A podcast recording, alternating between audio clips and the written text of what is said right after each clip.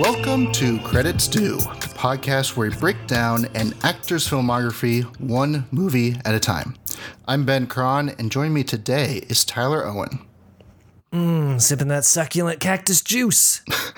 and Neil Potter. Harrison Ford is the President of the United States of America. and of course, guys, that means that we are on part nine on our series on Harrison Ford, and we where we are of course discussing Air Force One from 1997. It's directed by Wolfgang Petersen. It stars Harrison Ford, Gary Oldman, and Glenn Close. Um, and as always, we'll start with some film trivia on the movie, then dive into some box office, and then go into our full spoiler filled discussion on the movie Air Force One. Ending with some final thoughts and recommendations, as always. Uh, guys, this is a big movie, and we need an even bigger guest to help us out. All right. Now, I don't know why he's here. I don't know what he wants, but he will not negotiate. From the Review Review podcast, it's Joel. Uh, it's Joel Thomason. Joel, welcome to the show. Yeah.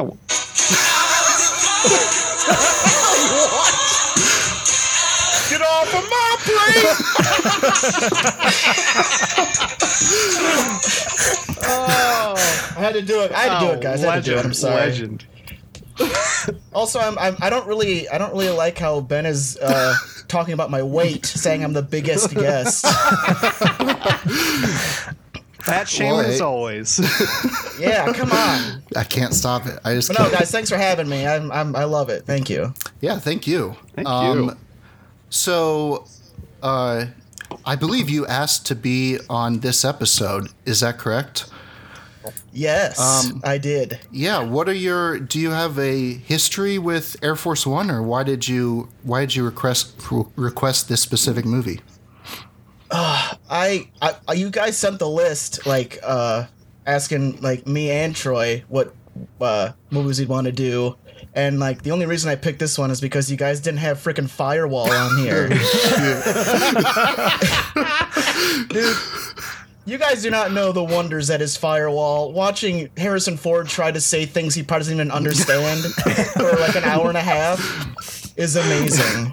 And he kills someone with a blender in it too. Oh wow! Why are we not doing not Firewall? Yeah, we might have to revisit it. but no, I, I just love bad Harrison Ford movies, and this one. Um, excuse not, me. I mean, it's not. I won't say it's it's bad, but I have some things to say. Oh yeah. It's, uh, okay. Oh. Good. Good. Um.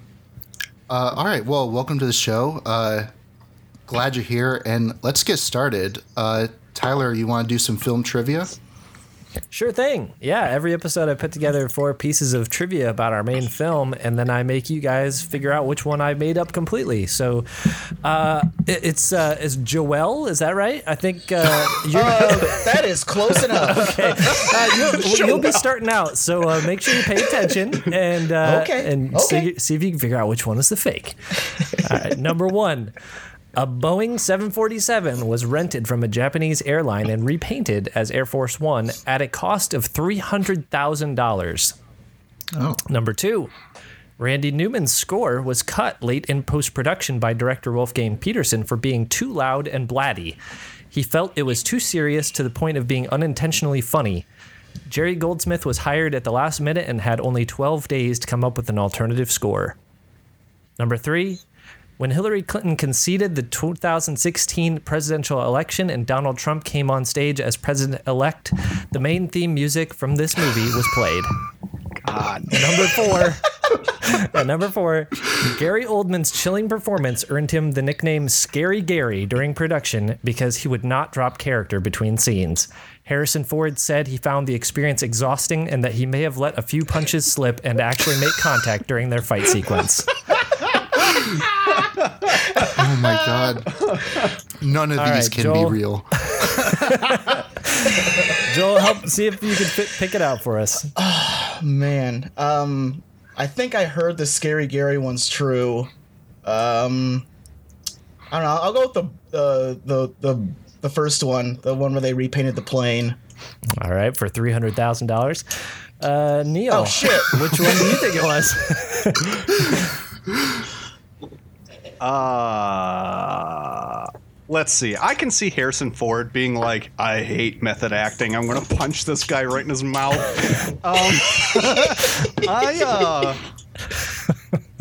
oh god, I want to say the fake one is the Donald Trump one, just because All that right. seems like an easy one to make up. Yeah. Fair enough. All right, Ben. Uh, my rule of thumb is if if anything said about Donald Trump sounds fake, it's probably real.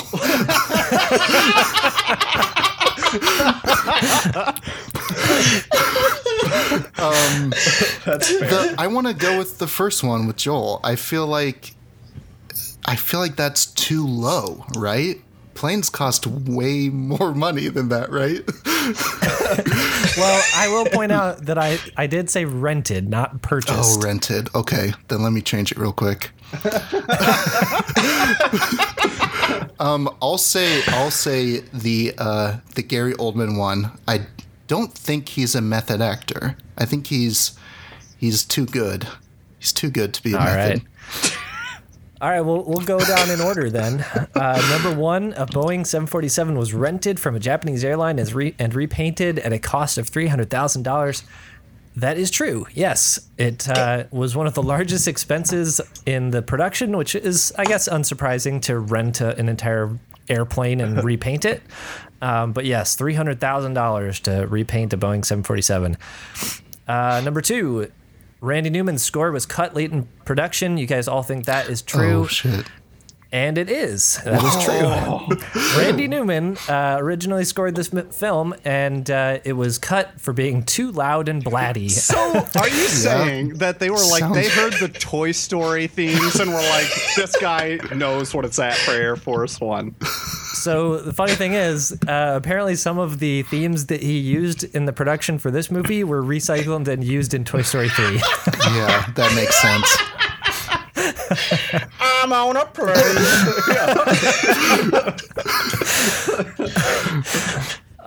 so number three, when Hillary Clinton conceded and Donald Trump came on stage as president-elect, he came out to the theme music for this movie. That is true. Yes. he came that out to sounds the like theme a- song for Air Force One. That sounds like a thirty second like decision. Like, oh shit, Oh, we right. need music, and it's like, uh, what sounds presidential? and what can we use that uh, artists are not going to sue us for using without permission? uh, so that means that Ben, you picked it out. The last one is not true. Uh, the only part of that that is true uh, is that he was given the nickname Scary Gary during production for his chilling performance, but he did drop the character between scenes, and Harrison Ford has said that this w- has been one of his favorite on-screen uh, villains to play against because it was so much fun between scenes. They had they were very cordial and very funny. The atmosphere on set was great, uh, except for when he was actually playing the part and he became very scary apparently. so. Oh wow. Uh, but Gary Oldman did actually tell Harrison Ford to actually hit him during their fight sequence. So I, I kind of mixed in some real with the fake there. Wow. Uh, I'm imagining that that must have been kind of intense. it's impressive. That is insane. Yeah. But hey, after those facts, we're going to get into some box office news. We're talking about Air Force One, released July 25th, 1997, summer release. Hey, hey, and uh, rated R running time of two hours, four minutes. Now, this had a budget of $85 million, some of that being the plane rented and repainted, I'm sure. Uh, it had a domestic opening of $37 million and has an all time uh, domestic release of $172 million, $315 million worldwide. Now, here's Not what too I'm shabby. not too shabby at all. Now we're going to compare this to the other thriller that took place in an airplane this exact same year, starring Jesus. Nicolas Cage. Con Air had a domestic opening of $24 million, substantially uh, lower, but also had a lower production budget. Maybe they rented a cheaper plane to Didn't have to paint it. yeah, they didn't have to paint it. Didn't have to paint it. Uh, but uh, Air Force One did gangbusters over Con Air, um, big time. Like almost, wow, like 70 million more domestically so far. Um, uh, 1997, though, was a good year for movies, I'd say. Uh, we have one of the highest grossing movies of all time in there, Titanic. Um, also, Oh, a big year for Nicolas Cage with Face Off. Then we have also Good Will Hunting, as good as it gets. Boogie Nights, uh, Gary Oldman with a good year, also with uh, The Fifth Element. uh, and then we had Austin Powers, Starship Troopers, Men in Black, Oh. Batman, and Robin. Holy cow. Yeah. Jesus. Uh, Banner and- year, 1970s. No kidding. 1997. And the uh, big one, Liar Liar with Jim Carrey. oh my. Guys, I miss the 90s. I know. Every time I run down these movies in the 90s, I'm like, this is just so great. This is so great. I want to go back and watch all of these. And then whatever. Actually, uh, coincidentally, and I did not do this on purpose. I actually watched. I watched this movie yesterday, and I watched Austin Powers immediately after it. I had no idea that they were released on the same year. That's pretty wild. yeah. Great movie, guys. I, have talked about it before, so we won't we won't rehash it. But great movie. Listen to Um, it in our other podcast, all about Austin Powers. Oh man, what a dream that would be. Uh, all right, guys, let's. How does it remind you of Hitch? Ben's favorite movie of all time, Hitch. Yeah, Hitch. Mm-hmm, mm-hmm. Better than Endgame Hitch. I think it was Thor Ragnarok that I. Oh I yeah, said it that's was right. Thor. funnier That's than- right. That's right. It's that's funnier right, than that's Thor right. Ragnarok, says Ben. Hitch is funnier than Thor Ragnarok. Ben Cron, 2019. All right, guys, let's let's get into this movie. Um, so Joel, tell me, uh, what you think? Uh, so first of all, um, uh, I've actually never seen this movie. This was the first time that I saw, um, this movie like in its entirety. Um, ha- I assume you've seen this before, and what do you think about it? Oh, like the I think the only time I remember seeing it other than this it was a long time ago. I only picked it because I knew this was the closest to insane you guys had left on the Harrison Ford list. And so I was like, okay, I'll go for it. And uh revisiting it, I mean, there's some slow parts, but I had some fu- like Gary Oldman made it for me. I love Gary Oldman in this a lot Oh my god. All them Oh, damn and Russians. um, oh, so good. And uh, yeah, I, I think we're just on the cusp of crotchety Harrison Ford, so he wasn't like like super old bitter Harrison Ford yet. Like there's some, I feel like there's some parts where he's thinking about it, but he doesn't fully get there, Well, he doesn't. and that's why I wanted to. He doesn't have. Oh, uh, it's pretty hilarious because he does. It, there's a long stretch of this movie where he doesn't have any lines, and it's Yeah. just like, wow, this is a great performance. He just has to be there in front of a camera. Harrison Ford's And favorite thing to scowl. do. Just be there in front of the camera. yeah.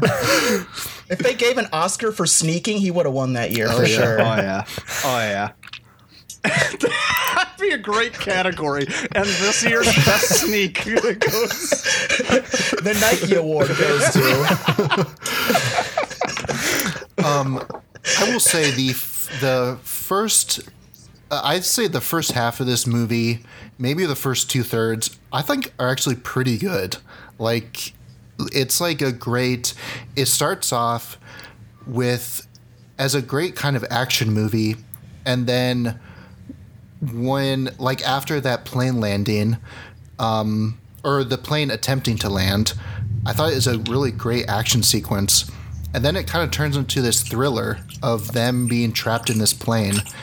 And yeah, Harrison Ford sneaking around and just like taking dudes out one by one.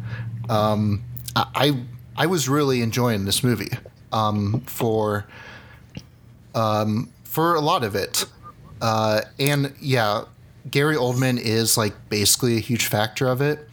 Uh, also, Glenn Close, I think, is pretty incredible as the vice president who just is kind of really just there to like give something for for the movie to do other than like just Harrison Ford sneaking around a plane. Mm-hmm. Yeah, um, for sure. Yeah, I think uh, I tend to agree with you that the first half or so of this movie is actually really solid. Um, I talked last, I think it was last episode about my recommendation of Knives Out and how that movie is like my new benchmark for whodunit mystery movies now. Um, whenever I think of like small enclosed space thrillers, I compare them often to Panic Room. Um, that is like one of my all-time favorite of that kind of genre, and I think there are a lot of moments in the early half of this film where it feels very much like that. Uh, the this tone of like desperation and like a, a, just enough realism that it you can suspend your disbelief on all the other goofy shit. Um, but it definitely starts to lose that in the second half and go off the wall. Like, oh, we're in the kind of movie where people deliver one-liners again. You know? Yeah. I could tell that right from the start. Right in the first opening, like raid in that uh, Kazakhstan mansion, because Oh, yeah. you're it's still in the movie era where people just run down a hallway shooting from the hip, just hitting everybody they see, and like it was just like the cheesiest thing in the world. so then I was and and and then you, you throw in like perfect characters like the the guy that um is like Gary Oldman's right hand man in this movie the guy who pilots the movie who you'd famously know from the Spider-Man Sam Raimi Spider-Man trilogy of asking Peter Parker for his rent all the time I I knew I'd seen him somewhere. I couldn't place that though. He's also like he plays this role a lot. Like he he's the guy Yeah. who shows up as the like Russian henchman. Yeah, he is Right. like the earlier Peter Stormare guy who now just Yeah, plays true. like the cliche Russian guy. Mm-hmm. I was I was a big fan of the guy that has the one eye from Lost that gingerly gets his neck broken by Harrison oh, Ford. Oh yeah, Oh yeah. very gingerly, He- might I add. He yeah he breaks his neck so lightly that he's just like sleep sleep. Oh shit, too hard a little bit. He, yeah, he almost doesn't. It, the face that Harrison Ford has, it sounds like, or it looks like he did it on accident. Like you can hear the Yeah. bone crack, and then he's just like, "Oh shit, I just killed someone." This is this is this this movie's Han shot first. So I, in looking at the in looking at the trivia, um, I saw that this movie was denied a PG-13 rating, and Harrison Ford tried to appeal it just by saying, "Hey, come on, I'm Harrison Ford," but they didn't do it, and so it, it kept the R rating. And I, I I started thinking to myself while watching this, like, okay, like stuff like where that sound effect is there. I feel like they added that after they were told, "Well, fuck it, it's gonna be R." Just put in a oh, snap neck sound effect. Oh, that's probably true. they couldn't fit in enough time for throat rips, so they just put in a few little bit of a.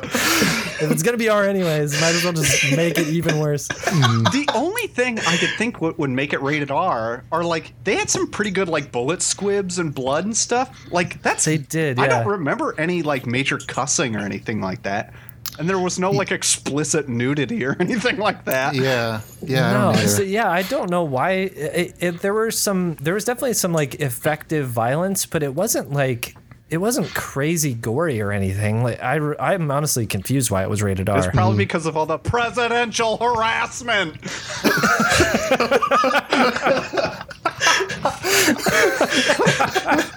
You've been waiting to get that one out every year.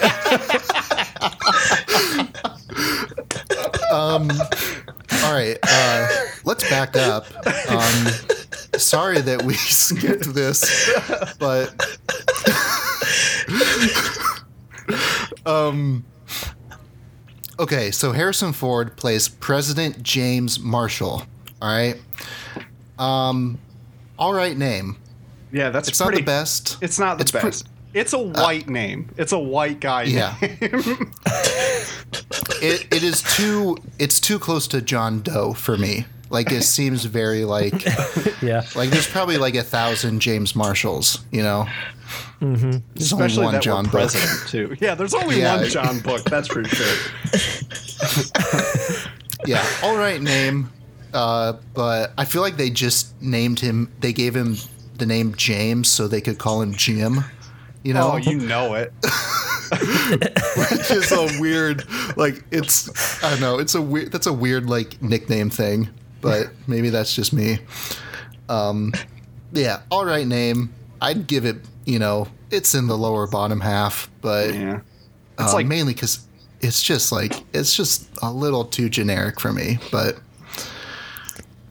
Can you guys just make this thing where Ben just rates every name? I love Nice. this. that's what Yeah. I'm doing. yeah, we're on a good roll. It's fantastic. I'll, I'll run down a uh, I'll run down a entire list at the end of the series. So Yes, please do. so we have a full. Put them in all in all like a list of all in order. What were the best names through Harrison Ford's career? We also didn't get your your thoughts on the opening credits of this one. Oh yeah, the God. The opening. First of all, uh, I'm pretty sure. Let's just sneak into typo- typography corner real quick. Mm-hmm. Uh, I'm pretty yay. sure. I'm pretty sure that font was Garamond, which is an all right. It, it's a pretty good font. Yeah. but it's It just come- like It comes stock on all computers, Ben. So Yes, it's not yeah. that special. I mean, at, at least it wasn't Times New Roman. Like that would have really sucked.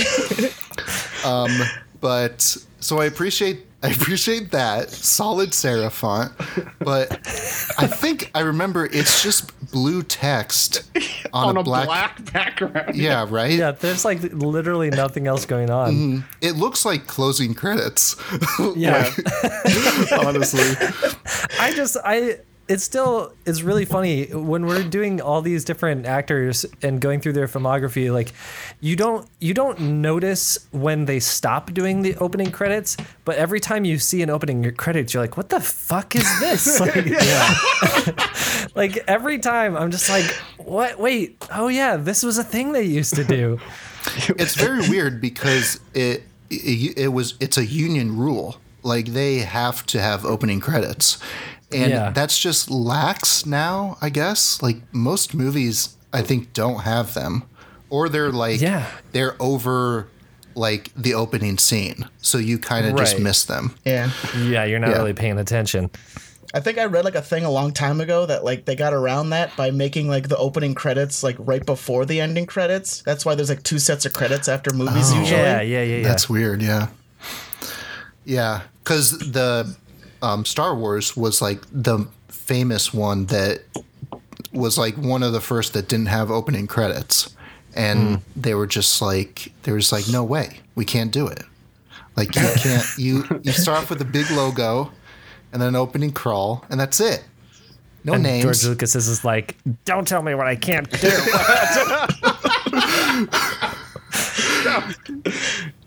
George is the devil. Oh my god.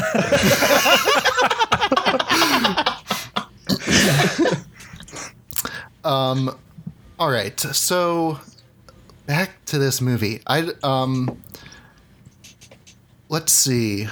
Uh, what was the big? Uh, oh, so let's talk about this. Um, let's talk about this escape pod.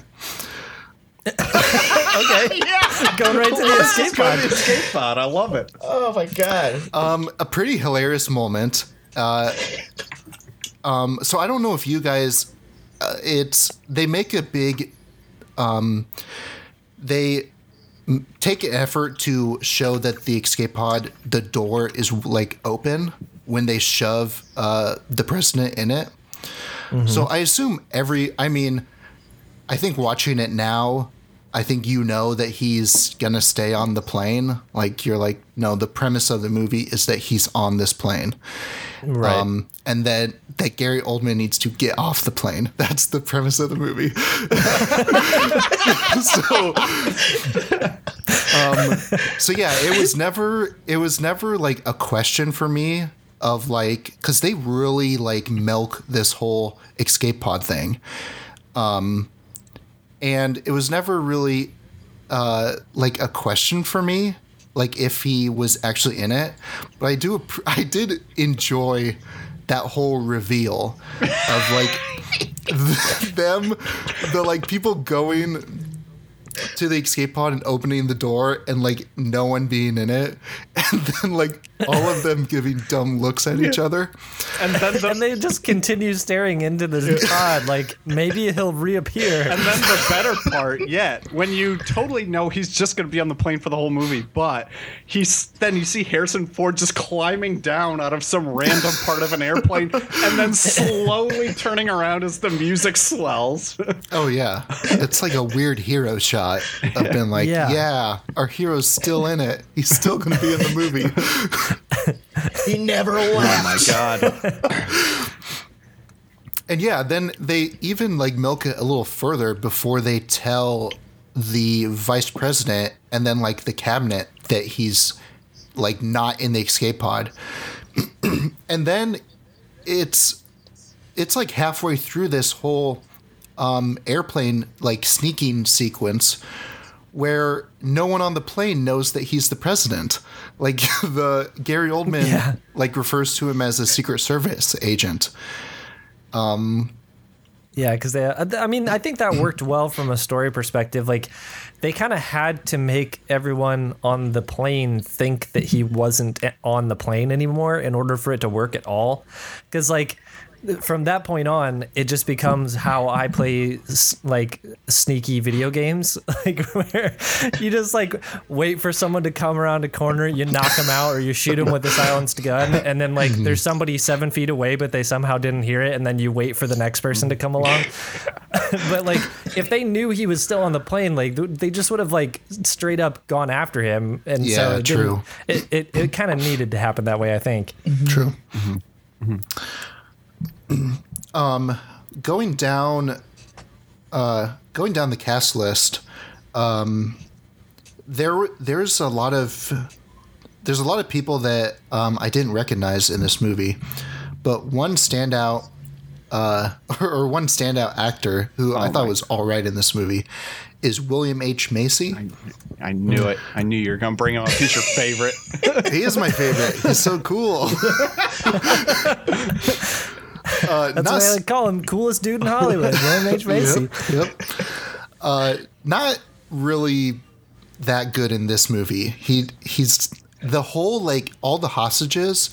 Um, they like really needed some more screen time. Like I guess they were just in a room the entire movie, so maybe there's just nothing interesting.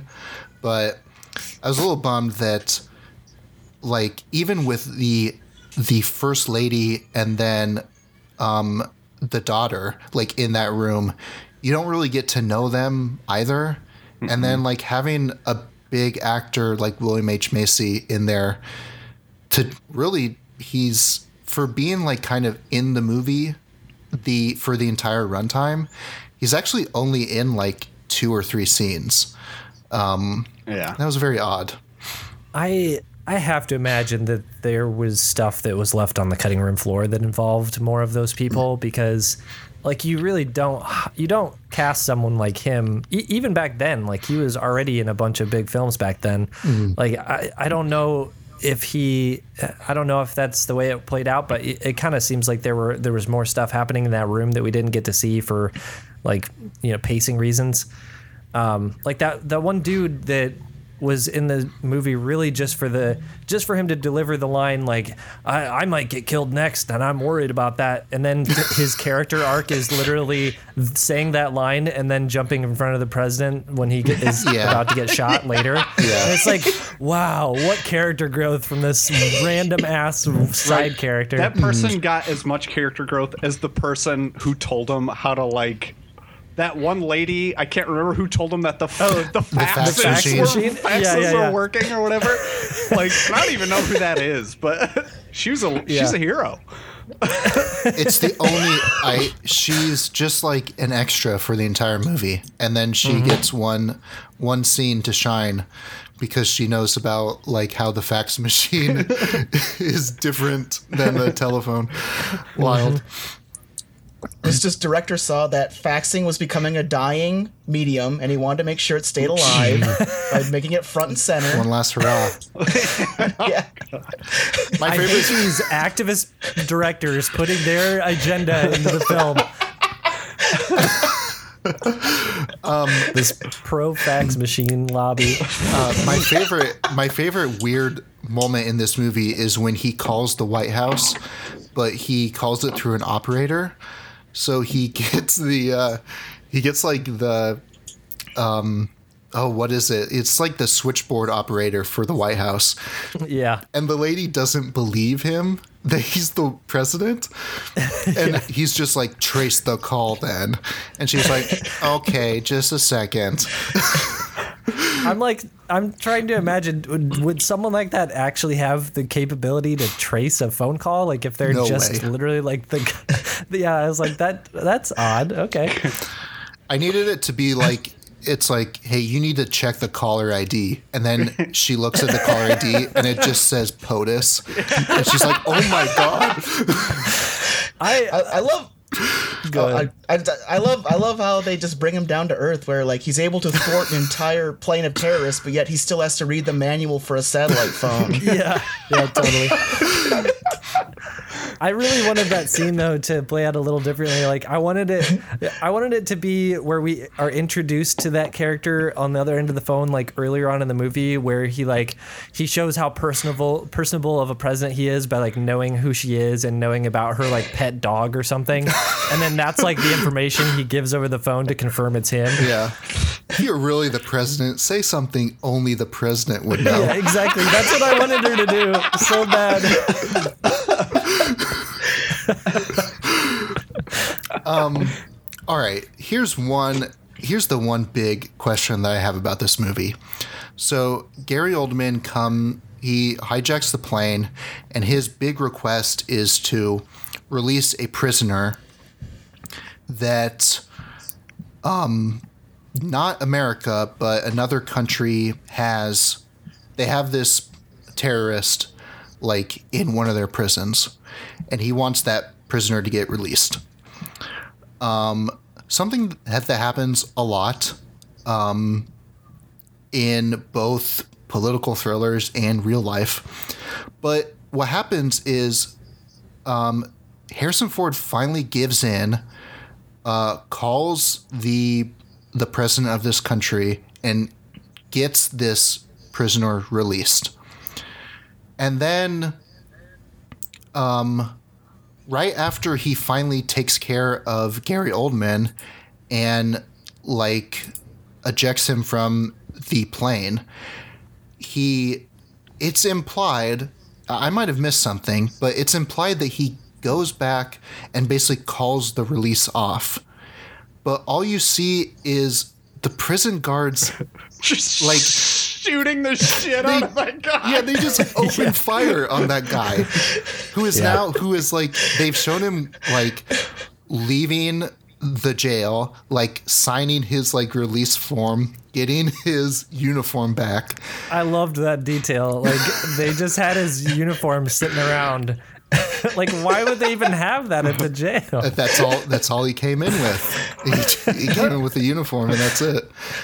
And then they, they yeah, they open fire on him and kill him, and then it shows both the White House and uh, this uh, the like president from this other country like cheering that this guy's dead, and I was just like, that'd be really bad if that happened, right? yeah, that'd be kind of a big deal. I like left a note for myself that they that said like this movie bleeds red, white, and fuck you. Yeah. Yeah, very much. I mean, like, yeah, he was a terrible guy, and like they they did a good job at like making it seem like he was just the worst person ever, but also he was like a f- he was not a prisoner. He was a free. I mean, like it was just weird that like the guards just open fired on him, like kind of out of nowhere, and it was just like it was like holy shit, like this is like this is like the beginning of a war. Like this is what starts wars, and it's the the movie makes it seem like it's a huge victory, and it was uh it was odd. Yeah. It was weird. Yeah, I, the geopolitics of this movie were very muddled for me. I, I like I was having a hard time following. Like I I understood that the guys on the plane were Russian, but like the main reason I knew that is because in the first five minutes of the movie, Harrison Ford is introduced in a way where we find out he speaks Russian. So I'm like, well, the terrorists are definitely going to be Russian. Yeah, but he, he never speaks Russian again, right? Uh, he, He, does. he lures a guy in with Russian. Yeah. Yeah, on the Oh. plane. Yeah. Yep. or they like they send a guy down into the below deck area and then he like takes him out and somebody shouts down after to see if he's okay i think and then doesn't he say he's like da or something he's just like so, he says something like yeah we're good Yeah, yeah. oh, wild. Um, okay, so then uh, I, I don't know. Do we want to break down the the the fight scene um, between uh, Gary Oldman and Harrison Ford? I I thought that fight was all right. I mean, it, it was. I don't know. At that point in the movie, I was starting to lose some interest, uh, and just because it was getting a little too wacky. But I- I thought that it was nice to have them on screen together finally, since they'd only been speaking over like telephones and stuff since then. Yeah, I was really the movie started to go really downhill once all the hostages uh, escaped and they all took parachutes and they Yeah. they were instructed by by my boy William H Macy Oh, to yeah. open their parachutes immediately after jumping out of the plane, which is extremely dangerous. Um so yeah, that really that really got me questioning. I um, my favorite part about that was the awful blue or green screening they were doing as they were all flying down. Yes. The fax machine Yeah. lady was like, "Oh, look at the view! Oh my god, this is great!" I'm like, "Oh my god, all your friends were getting shot up there earlier. Have a little remorse, would you?" She watched like three people be executed in front of her. Yeah. Yeah, and Oh then when yeah, crack it open. Yeah, crack it. Oh, Jesus. I was trying to hide it. Uh, yeah, then when that guy, uh, the guy blows the door off, and a bunch of them like get blown out of the plane. The green screen, they show a guy falling, and the green screen on that guy is pretty terrible. Yeah. Yeah, Yeah, yeah. The '90s. It's so much. I mean, all the, all the, a lot of the other effects I thought were actually really solid because you could tell they were using real models or actual Mm-hmm. aircraft. Like, you think they actually the- blew up that plane, that refueling Yeah. Oh tanker. yeah, oh yeah. I mean, they blew up something because it looked like a real explosion. They didn't have that kind of simulation tech back then. I'm. A, Uh, but yeah, go for it. Keep going.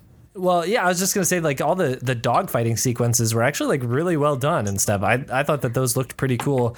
Besides the like when pretty much anytime they had to superimpose a human being next to a vehicle, like then it looked really terrible. But mm-hmm. Yeah. I have to commend, speaking of the pilots, the the one pilot who took a missile for the president. Oh my That god, was yeah. awesome. yeah. The one guy in the plane was like, I'm gonna take this bullet for him, and then they're like, Oh no, Mig shot a missile, so he does the same thing with his fighter jet. I'm like, that is some bullshit right there. But what a hero. yeah. Yeah, what a hero. uh, wow, I, I, remember seeing that, but I forgot it was from this movie. I almost am like remembering it from a different movie that I saw. Weird. So I I do want to talk about the the hijacking itself because I honestly think that is like the the highest point of the movie for me. I thought that whole sequence of them actually taking over the plane and then like almost having it do a emergency landing but then getting it to take back off again was mm-hmm. pretty fucking rad. Like when they had it on the ground and like swerving between uh, lanes and stuff. Like that was pretty sweet. I would, yeah, Even- I'd agree. And it was terrifying. Like when all Yeah. of those guys got up and were like getting all the guns and shit. I'm like, oh my Yeah. god! Like, Yeah, that was legit. Yeah, I thought I, they. I love the reveal of like the Secret Service guy. Like usually, like in movies like that, they'll just like hide it where it's like it was me all along, but they show it right away. So every time they throw him a gun, it's like no. Yeah, yeah, that was pretty good. I you kept waiting for the the switch to happen too, like where he would like Yeah. reveal that he was part of the bad guy team, but it doesn't happen until the very fucking end. Which like I don't really get that. I guess I was he just like kind of playing both sides a little bit to see who would win out or I think what? so. Like. Yeah, it was weird, but it, yeah, that that final confrontation there when you think the movie's practically over, and then he like tries to steal the zip line from Harrison Ford. Yeah, that was very odd because, yeah, I guess he at that point he just thought that he wasn't going to get off the plane, so he was mm-hmm. just like, "All right, now it's time to to finally kill the president, so I can get off this plane." It Yeah. seemed like he waited a little too long. Like he could have he could have done something earlier, but Yeah, the part that was, I mean, I liked that whole sequence where he sets up the the whole like, you know, the standing dominoes that come crashing down, but it we didn't really get to see any reason why he would want to do that. Like there, we had no sense of his motivation or like why he would be loyal to some Russian Yeah. terrorists. Yeah. So that was a little strange that they didn't touch on that at all. But it, I mean, it worked pretty well just for that sequence Mm-hmm. yeah. that he had like plausible deniability throughout the whole rest of the movie because the only thing he did really was shoot a couple of dudes and open up the armory in the, the aircraft. and no one saw him at all. Yeah. Yeah, I did like the line where it was like, um, where Harrison Ford was like, "I trusted you," and he was like, "And so will the next president." And it's like, Yeah, damn, dude. yeah. oh my god, villain. All right, uh, let's get into final thoughts, shall we? yeah. Uh, for every movie, we'll give we give Harrison Ford a rating of one to five Harrisons. Um, so Joel, you want to start us off with your final thoughts? Yeah, uh, I, I mean, I thought it was insane some parts for sure, but like uh, going through like, uh, like how you guys said, especially at the beginning, I really, I was really on board. I just think that for this one in particular, I feel like Harrison Ford almost kind of got overshadowed by Gary Oldman. like, uh, I mean, he was he was fine mostly throughout, but man. I was digging Gary Oldman like all the way through. Like he was even like having scenes where he would be like raising like actually like good points and people would just be like whatever Yeah, but, But you're like, Russian, uh, so no. it's like yeah i don't know but i i, I love gary oldman all the way through and i think that almost kind of overshadows harrison ford in this so like uh i'd probably give him like a good two harrisons okay, okay, okay. N- Neil? Uh, yeah. So, I I found that I I did mostly enjoy this um, for the most part. Yeah, Gary Oldman does steal the show, I must say. Um, but you know, a, a lot of supporting cast is also really it, it's good. Uh, again, kind of like how we were saying in Clear and Present Danger, Harrison Ford is kind of just there, uh, just to be like the main character, pretty much. Granted, he does more in this than he does did in the last one that we were reviewing. So, uh, it- but you know, the as we were kind of saying before, the first like two thirds, half of this movie is quite good, quite thrilling, and then it does get into that cheesy. I'm gonna say. Get off my plane, and then you're gonna fly out of the plane, kind of a thing, and die. Um, so there is that. But all things being said, you know, pretty fun, pretty good. I'm going to give it a three out of five Harrisons. Hmm. Tyler? Yeah, I um I legitimately enjoyed this movie despite like some of the 90s cheesiness. I I think that this is like it's a better action film than uh, The Fugitive, but it's not as good of a movie. Um, so I think uh, I think I'm going to give this movie three and a half Harrisons. I, I really did enjoy it, and I would I think it's like a must watch of his filmography. Um, I'm my only thing I'm gonna have trouble with from here on out is I think that these are really starting to run together in my brain now. So like I'm I cannot uh, a week from now if you tell if you told me that like if you described a scene from like The Fugitive and told me it was in Air Force One, I'd probably believe you. Like, it's just it's gonna be difficult, I think, to like pick apart any of his roles meaningfully, um, other than like the really standout ones that have a completely different setting, like Star Wars or you know uh, Blade Runner. But like, it's just it's starting i'm starting to feel that fatigue of the the middle harrison years um, despite it being enjoyable to watch like i just i'm a little like wary now of what we're in for in the second half of his career let's, let's, see if Anne Heche can pull him up by the bootstraps. um, oh God. Uh, yeah, I think I agree with all you guys. Um, yeah, I'm gonna give this a three three Harrisons. Uh, I think it's it's solid work. Um, he's he definitely gets overshadowed by Gary Oldman. Um, this is this is a fucking five out of five go, um, Oldmans. Uh, but honestly, what movie isn't? uh, even Glenn Close is incredible. I really enjoyed. Uh, like her role in this movie, and I thought she does an incredible job. And yeah, Harrison Ford is really good in this movie, but yeah, it's the problem. This is like this is like the celebrity mode of Harrison Ford, where he's just kind of just the same. It's just everyone calls him president in this movie. That's the only difference. yeah.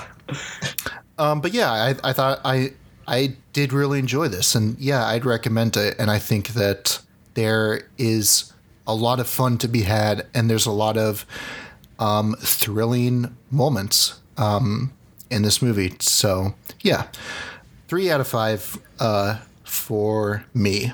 So let's wrap this up, guys, and get to recommendations. So, uh, Joel, you have something to recommend for us? Uh, yeah. Um, I saw like a smaller indie movie not too long ago called The Art of Self Defense. It has um, Jesse Eisenberg in it, and uh, I the only the best way I can explain it is that it's like the perfect marriage of uh, Napoleon Dynamite and Fight Club. I'm in. Awesome. I'm in. awesome. like uh, Jesse Eisenberg pretty much plays uh, Jesse Eisenberg, where like one day walking home from work, he just gets jumped by a bunch of uh, like uh, thugs and gets his wallet stolen. So to try and defend himself, he goes to like a strip mall karate school that like takes themselves way too seriously like they follow their they're like uh they have like a picture of their sensei who like apparently killed someone killed the three best masters in the county by uh, putting his index finger through their foreheads. And then he thought he, and then he thought he was so great that he took all the colors of the belt and stitched them together to make his own belt. Nice. Oh, Jesus. But no, like it just it just goes on from there, and everyone is like so soft spoken throughout that you you can honestly see how masculinity masculinity can be like pathetic looking, and I I loved it. God, I've been all I've been hearing is great stuff about that movie too. Oh, it's so good. nice. So would you say it's a comedy, or does it lean yeah. more to a comedy? yeah, it's definitely more of a comedy. Like, uh, it's almost kind of like an absurdist com- comedy. Like, there gets to be parts where like he like uh bucks up to like these three guys in the break room that always pick on him and then he's like all right guys let's do push-ups and they just all do push-ups that's that definitely that definitely sounds like napoleon dynamite-esque yeah. yeah. that's awesome yeah i i've heard a lot of great things but i've just I have yet to watch it, so I maybe need to bump it up to the top of my, top of my list. um, Neil, yeah, what Uh, What's so- your recommendation? My recommendation is uh, a series that came out quite recently uh, in December uh, on Netflix, and it is the Witcher series. Uh, this is, if you're not familiar with The Witcher, it is actually like um, it began as a set of books, which I guess takes more like the this series takes more.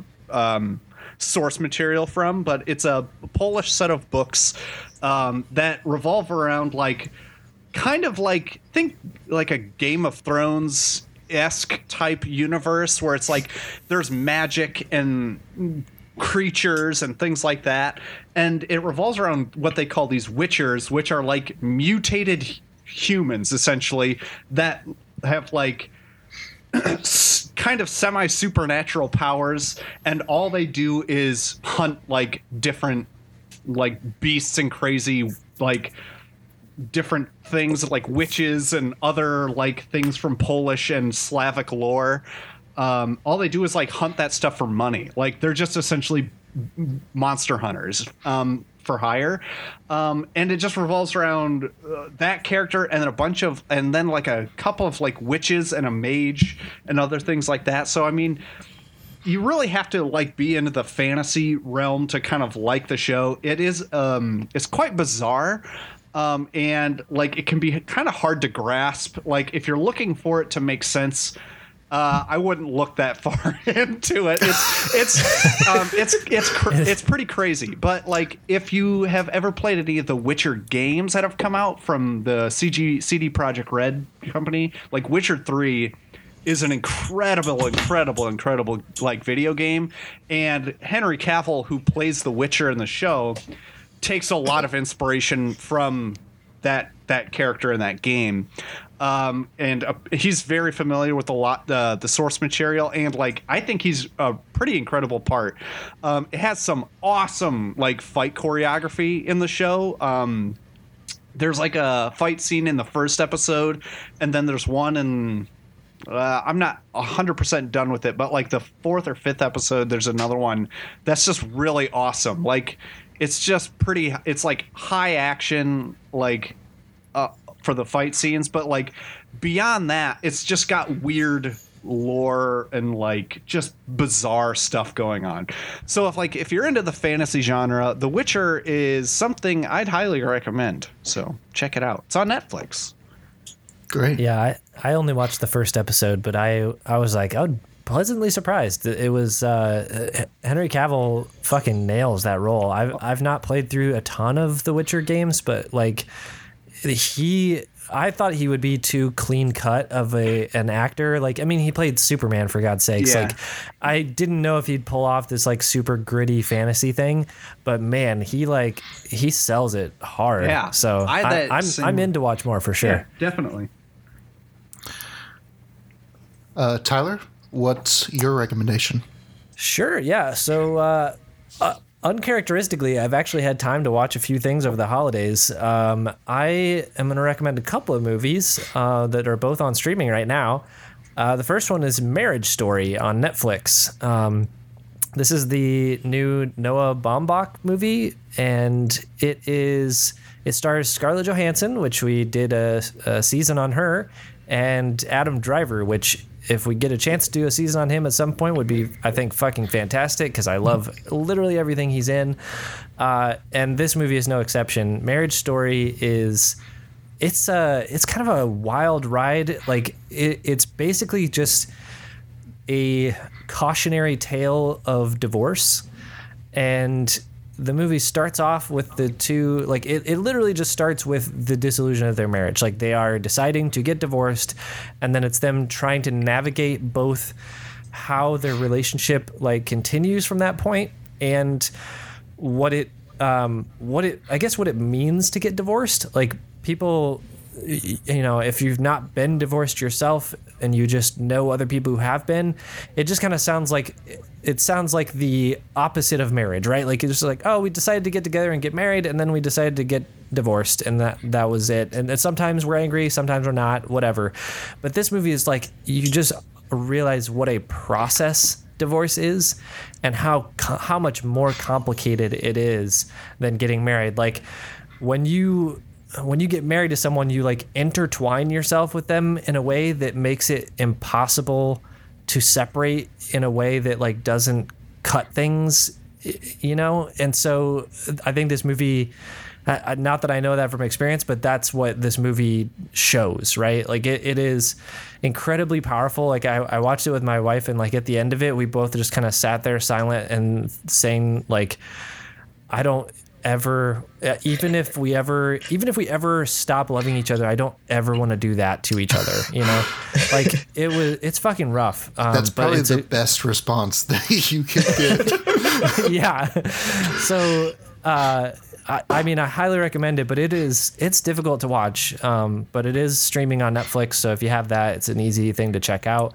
And then I did just want to give a quick uh, recommendation also on um, a documentary called "They Shall Not Grow Old," uh, and this is currently available on HBO. Um, but this is the restored World War One footage that uh, was directed and um, helmed by Peter Jackson and they developed this incredible technology to upscale and like HDify this super old World War One footage, and the amount of the attention to detail here is incredible. Like they.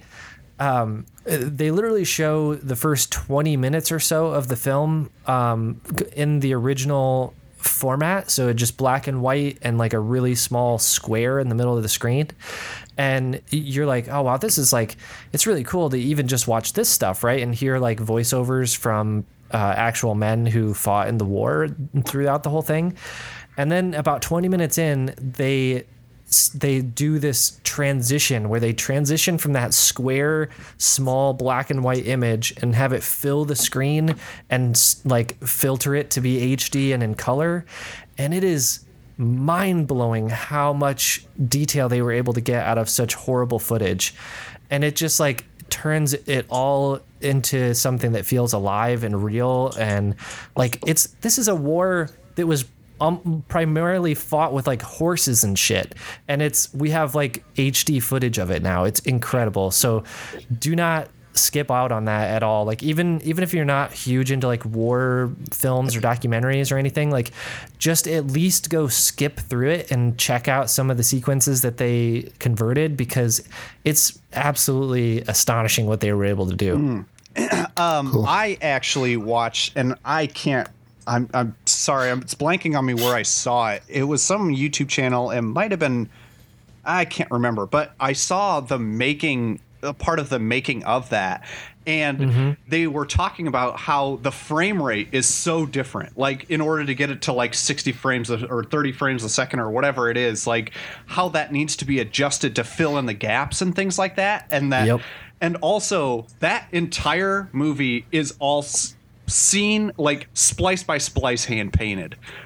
Yeah. It's ridiculous. Like that had to have taken oh, forever Do you mean how they colorized they it? They colorized it yeah Right. Really? Wow. yeah Yeah, yeah. They it, it's incredible. They they even like to bring it even more to life. They hired like foley artists to do sound effects and like recreate everything that's happening on screen. And then they even had like professional lip sync uh, lip readers do, try to decipher what the people were saying so that they could add voiceovers for all the characters that are shown, all the all the men in the that are shown in the scenes. So it's like it's unreal. I, I mean there's not a ton of footage of them actually fighting for like obvious reasons. That would be incredibly difficult with the type of equipment they had back then. But there's just so many like little moments of men in the trenches like trying to go about their lives while they're being bombarded and shelled out like every minute of the day. It's so cool. I, I mean it really it, there are certain movies that just like certain documentaries that just give you a sudden appreciation for something that you just only gave a passing thought to until that moment and this is one of them Well, yeah, that's uh, that's two movies that I need to catch up on. Um, I also think uh, They Shall Not Grow Old. I think it's coming back to theaters, okay or maybe Yeah, it's that would be already awesome. gone. But uh, yeah, that yeah that that documentary looks so good, and Marriage Story. I am dying to watch it, but Oh, man. I like can't. I can't like. I don't have the like, uh, the like emotional power to hit play on that movie. You know, I, I I did say that it's powerful. Uh, I I don't want to like overstate it though. I think it's t- it's very watchable. Like it, it's in in fact it's quite funny at times. Um, but I mean, just the the overall experience is definitely a huge downer. Um, and I will say too, since we uh, did Scarlett Johansson on this podcast, I it's almost unfortunate that she's playing opposite Adam Driver here because I think her performance in this movie is abs- is one of the best she's ever done in her career, but it is unfortunately uh, she's outshone by Adam Driver in this movie, giving literally one of his best performances he's Yeah. ever given. So it like it's kind of sucks for her, but like together the two of them are like a real force on screen. So I was watching like the first half hour of this last night, and I was loving it. But it really hit home because I've I've been part of a community theater close to where I live, and I've seen that relationship so many times where it's married couples that are trying to like, where like the director's like the husband or the wife and trying to direct the other one, and they just like it slowly bleeds into their own like personal life, or it's like, oh no. Yikes. Yeah. Well, I mean, and it's a it's an interesting. Obviously, it comes from a place like where when a filmmaker makes a film about uh, something they know, right? Like it, it becomes more powerful that way. But it also works as just a great metaphor for like uh, someone in a relationship being more controlling and more. Um, I don't know, like the the leader, I guess, so to speak. Yeah. And so that's really interesting. Uh, But somehow they still, even though like Adam Driver's character does a ton of terrible shit in this movie, they still make him so relatable and sympathetic. Like it's it's awesome. Does he kill Han Solo? oh my god. Oh, spoilers. Sorry, spoilers. shit. Um, I would like to. Uh, um, I would like to recommend a video game. Uh, I'd like to recommend the game Afterparty. Um, this is from Night School Studios. Uh, they, um, prior to this, uh, most notably, I think they did the game Oxenfree, uh, which is definitely like kind of a successor, or the Afterparty is a, a kind of a successor to that game. Um, this is, uh, I guess I would call it like it's kind of like a point and click ad- adventure um, where you are playing two friends who um, have died and gone to hell. And over the course of exploring hell, they figure out that there's a loophole that they can return to Earth if they dr- if they beat the devil in a drinking contest. so the game is basically follows you going from bar to bar and beating people in a drinking contest until you're worthy enough to face the devil himself. And um, the the gameplay, basically the gameplay hook, um, is the conversations. You're going from bar to bar. You're the two characters are talking to each other, and you get to make uh, like conversation choices. Um, and that's really the game. It's conversations. It's you talking to each other and talking to demons and other like inhabitants of hell. And but the one cool thing, uh, since the entire game takes place mostly in bars, uh, you get drinks. You can order drinks, and then, uh, as you would do with an alcoholic beverage, you would drink them and then get drunk, and uh, getting uh, depending on what drink you you have, it unlocks or it opens up uh, other conversation choices that you have um, uh, while you are like under the the effects of that alcohol, right?